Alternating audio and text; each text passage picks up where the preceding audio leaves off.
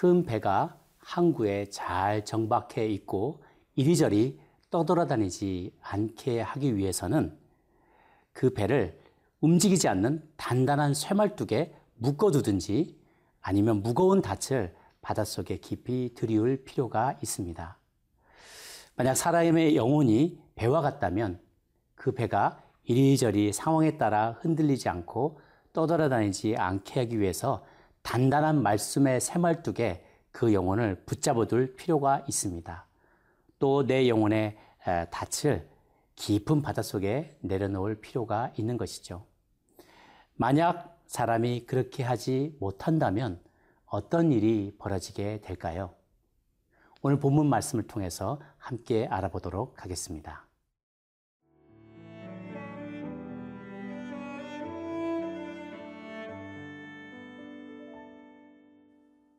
역대하 24장 15절에서 27절 말씀입니다. 여호야다가 나이가 많고 늙어서 죽으니 죽을 때에 130세라. 무리가 다윗성 여러 왕의 묘실 중에 장사하였으니 이는 그가 이스라엘과 하나님과 그의 성전에 대하여 선을 행하였음이더라. 여호야다가 죽은 후에 유다 방백들이 와서 왕에게 절함해 왕이 그들의 말을 듣고 그의 조상들의 하나님 여호와의 전을 버리고 아세라 목상과 우상을 섬겼으므로 그 죄로 말미암아 진노가 유다와 예루살렘에 임하니라. 그러나 여호와께서 그들에게 선지자를 보내사 다시 여호와에게로 돌아오게 하려 하심에 선지자들이 그들에게 경고하였으나 듣지 아니하니라. 이에 하나님의 영이 제사장 여호야다의 아들 스가랴를 감동시키심에 그가 백성 앞에 높이 서서 그들에게 이르되 하나님이 이같이 말씀하시기를 너희가 어찌하여 여호와의 명령을 거역하여 스스로 형통하지 못하게 하느냐 하셨나니 너희가 여호와를 버렸으므로 여호와께서도 너희를 버리셨느니라 하나. 무리가 함께 꾀하고 왕의 명령을 따라 그를 여호와의 전 뜰 안에서 돌로 쳐 죽였더라. 요아스 왕이 이와 같이 스가랴의 아버지 여호야다가 베푼 은혜를 기억하지 아니하고 그의 아들을 죽이니 그가 죽을 때 이르되 여호와는 감찰하시고 신원하여 주옵소서 하니라. 1주년 말에 아람 군대가 요아스를 치려고 올라와서 유다와 예루살렘에 이르러 백성 중에서 모든 방백들을 다 죽이고 노력한 물건을 다메색 왕에게로 보내니라. 아람 군대가 적은 무리로 왔으나 여호와께서 심히 큰 군대를 그들의 손에 넘기셨으니 이는 유다 사람들이 그들의 조상들의 하나님 여호와를 버렸음이라. 이와 같이 아람 사람들이 요아스를 징벌하였더라. 요아스가 크게 부상함에 적군이 그를 버리고 간 후에 그의 신하들이 제사장 여호야다의 아들들의 피로 말미암아 반역하여 그를 그의 침상에서 쳐 죽인지라. 다윗성에 장사하였으나 왕들의 묘실에는 장사하지 아니하였더라. 반역한 자들은 암몬 여인 시무아세 아들 사밧과 모압 여인 시무리세 아들 여호사밧이더라. 요아스의 아들들의 사적과 요아스가 중대한 경책을 받은 것과 하나님의 전을 보수한 사적은 다 열왕기 주석에 기록되니라. 그의 아들 아마샤가 대신하여 왕이 되니라. 제사장 여호야다는 130세라는 긴 수를 누리고 마침내 주님 곁으로 떠나갔습니다. 그가 유다 백성으로부터 얼마나 큰 사랑과 존경을 받았는지 그가 죽을 때 어, 오직 왕과 왕의 후손들만이 들어갈 수 있는 왕의 묘실에 안장되게 됩니다. 그러나 요아스는 그동안 자신을 보좌해 주던 여호야다가 죽고 자기에게 절하는 유다 방백들을 만나게 되자 태도를 돌변하게 됩니다. 18절 그의 조상들의 하나님 여호와의 전을 버리고 아세라 목상과 우상을 섬겼으므로 그 죄로 말미암아 진노가 유다와 예루살렘에 임하니라. 말 그대로 그는 사실상 어려서부터 이 성전을 은신처 삼아서 그 생명을 유지하였습니다. 그가 처음으로 왕으로 세워졌던 장소도 바로 이 거룩한 성전이었습니다. 그럼에도 불구하고 이제 왕은 이 거룩한 성전을 떠나 우상 앞에 절하며 그것을 예배하는 죄악 가운데 빠지게 된 것입니다. 19절 보십시오. 그러나 여호와께서 그들에게 선자를 보내사 다시 여호와께로 돌아오게 하려 하심에 선자들이 그들에게 경고하였으나 듣지 아니하니라. 하나님은 어떻게든지 그의 마음을 돌이켜 보고자 많은 하나님의 선지자들을 보내셨습니다. 그러나 요아스 왕은 듣지 않았지요. 그래서 하나님께서 마지막으로 자기의 생명의 은인이었던 여호야다의 아들 스가랴를 그에게 보내십니다. 그리고 그들이 당할 운명에 대해서 선포하십니다. 20절 말씀. 이에 하나님의 영이 제사장 여호야다의 아들 스가랴를 감동시키심에 그가 백성 앞에 높이 서서 그들에게 이르되 하나님이 이같이 말씀하시기를 너희가 어찌하여 여호와의 명령을 거역하여 스스로 형통하지 못하게 하느냐 하셨나니 너희가 여호와를 버렸으므로 여호와께서도 너희를 버리셨느니나 하나. 그가 이렇게 놀라운 말씀을 선포했는데도 불구하고 정말 이 끔찍한 선포를 들었음에도 불구하고 왕의 암묵적인 동의를 받은 무리들은 우르르 몰려와 그를 돌려 쳐 죽이고 맙니다. 본래 죄인이라도 성전에서는 살인하지 못하게 되어 있어서 악한 여인이었던 아달랴도 사실 성전 밖으로 끌려가서 죽음을 당하게 되었는데 거룩한 하나님의 선지자를 성전에서 죽이는 만행을 이들이 저지르게 된 것이었습니다. 그가 죽을 때 이와 같이 마지막 기도문을 올립니다. 22절 후반부입니다. 그가 죽을 때 이르되 여호와는 감찰하시고 신원하여 주옵소서. 그가 올린 마지막 기도문이었습니다. 사실상 자기의 이름이었던 스가랴 여호와께서 기억하신다 라는 내용으로 여호와 하나님 나의 억울한 죽음을 보시고 기억하여 주시고 그 억울함을 갚아 주옵소서라고 그가 하나님 앞에 그의 이름대로 기도하며 하나님 앞에 그 만행을 갚아 주시라고 간구하며 그의 마지막 숨을 거두게 됩니다. 우리 모두가 처음 마음을 지키는 것이 얼마나 그렇게 어려운지요. 많은 사람들이 마라톤 경기를 하기 위해서 모여들지만 그 경기를 끝까지 마치는 사람은 그리고 그 처음 가졌던 열정과 그 마음 그대로 끝까지 경주를 완주하는 사람은 그리 많지 않습니다. 사람들이 중간에서 변심하는 데에는 몇 가지 이유가 있는 것을 보게 됩니다. 먼저는 자주 보지 못하기 때문입니다. 만남의 횟수가 줄어들고 함께하는 시간이 줄어들면 마음도 멀어지게 되고 결국 그 마음이 떠나게 되는 것이죠. 또 누구와 어울리냐에 따라서 사람의 마음도 쉽게 바뀌게 됩니다. 이혼하는 가정들의 상담을 많이 할 때 깨닫게 되는 것은 그들 각각의, 부부 각각의 가장 가까이 있는 사람이 그 결혼에 대해서 혹은 상대방에 대해서 무엇이라고 말하느냐에 따라 그 결혼의 운명이 결정되더라는 것을 저는 많이 보았습니다.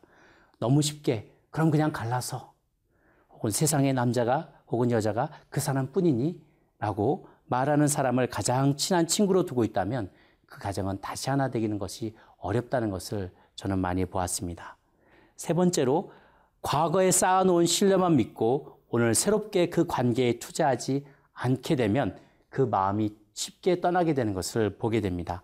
예전에 좋았으니 얼마간 그 관계를 방치해도 괜찮겠지라고 생각한다면 그것은 큰 오산입니다.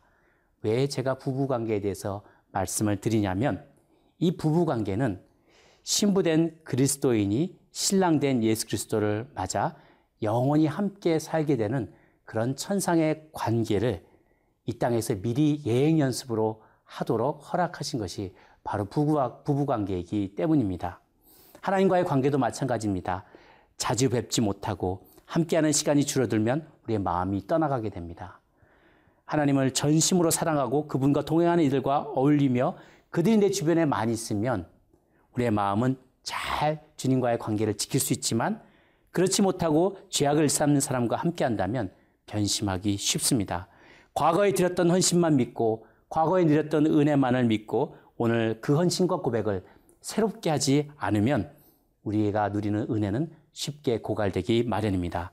요아스의 삶을 한마디로 요약하면 배은망덕한 삶입니다. 받은 은혜를 잊지 않고 우리가 꼭 기억하기 위해서는 우리는 그분을 더 자주 배워야만 하고 우리 주변에 늘 그 은혜를 사모하는 사람과 더 깊은 교제를 나누기에 힘써야 하며 과거에 쌓아놓은 신뢰만을 믿고 어, 새롭게 노력하는 것을 게을리하지 말아야만 하는 것입니다. 하나님은 오늘도 주님과의 관계를 날마다 새롭게 하는 그 노력을 게을리하지 않는 저와 여러분이 되시기를 간절히 바라십니다.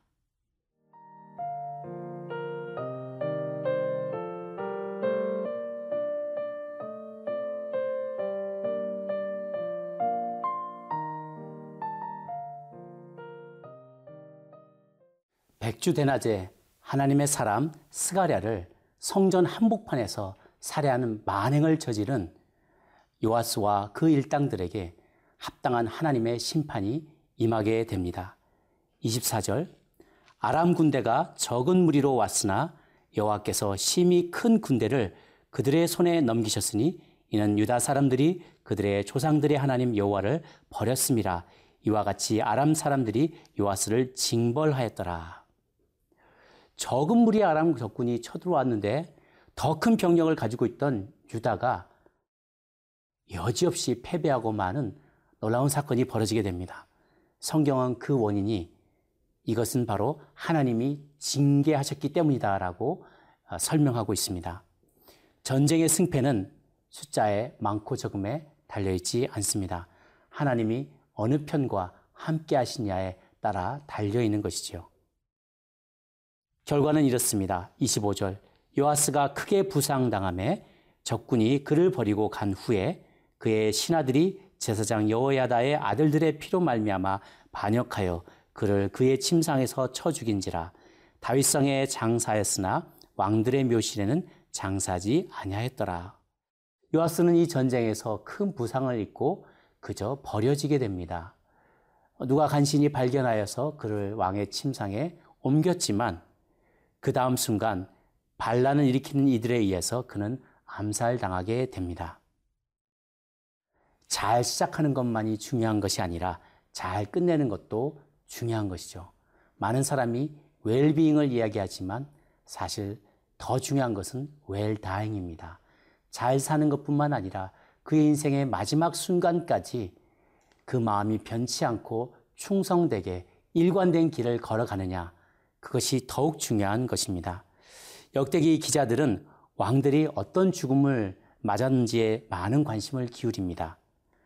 그런데 왕도 아닌 제사장 여호야다가 왕의 묘실에 안장되었던 것과는 정반대로 왕이었던 요아스는 왕의 묘실에도 묻히지 못하게 됩니다. 하나님을 떠난 인생의 말로가 어떠한지를 우리는 너무나 잘 보게 됩니다. 하나님의 말씀을 버리면 자멸하게 되는 것이죠. 요아스의 삶을 또다시 한마디로 요약하자면 그것은 자업자득이라고 할 수 있습니다. 우리는 믿음의 경주를 끝까지 달리지 못하고 중간에 변절하게 만드는 온갖 죄악의 유혹으로부터 우리 자신을 지켜야만 합니다. 처음 믿음과 처음 헌신과 처음 사랑을 끝까지 지킬 수 있도록 매일매일 주님을 향한 우리의 헌신을 새롭게 하여야만 할 것입니다. 기도하겠습니다. 잘 시작하는 사람은 많지만 잘 마치는 사람이 많지 않은 이 시대에 주님, 우리가 잘 시작하고 끝까지 그 경주를 잘 마칠 수 있는 하나님의 사람들이 되게 하여 주시옵소서. 주님, 우리 한 사람 한 사람을 지켜주셔서 우리가 믿음의 길을 떠나지 않도록 유혹 가운데서도 승리할 수 있게 도와주시고 우리의 믿음과 사랑과 헌신이 매일매일 새롭게 되게 하여 주시옵소서. 살아계신 우리 주님 예수님의 이름으로 기도 올려옵나이다. 아멘.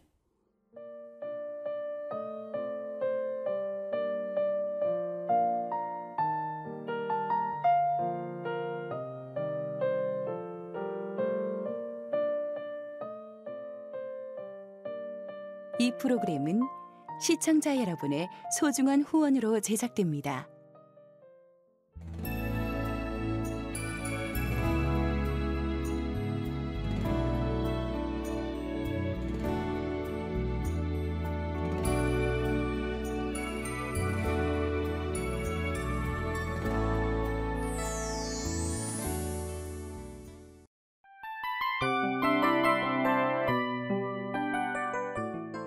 이 프로그램은 청취자 여러분의 소중한 후원으로 제작됩니다.